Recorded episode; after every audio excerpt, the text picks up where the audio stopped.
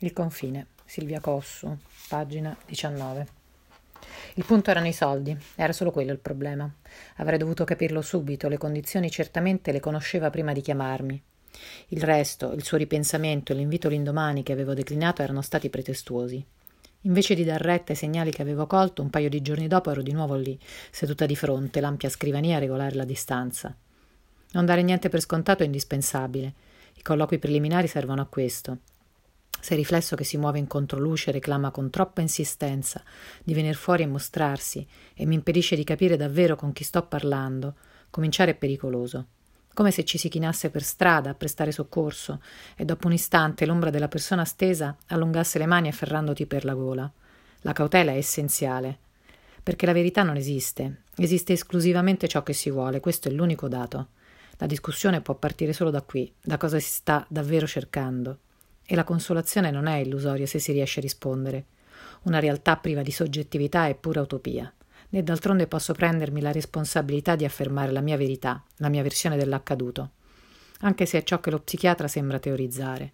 Mi ha chiesto di arrivare in fondo a una realtà che pretende avere un'oggettività o senso al di fuori della sua volontà. È vero che sfrutto la, la vanità altrui, ma il risultato produce un conforto duraturo. In più c'è l'incognita del percorso che si intraprende insieme. Una volta concluso può essere riattraversato innumerevoli volte, con pause e letture diverse. Ma è la vanità che muove la maggioranza delle azioni di chi mi circonda, non solo dei miei committenti. Un bel campione di popolazione agiata e culturalmente idonea, comunque rappresentativo. E non credo che in provincia, in periferia, fra i giovani, le cose siano molto diverse.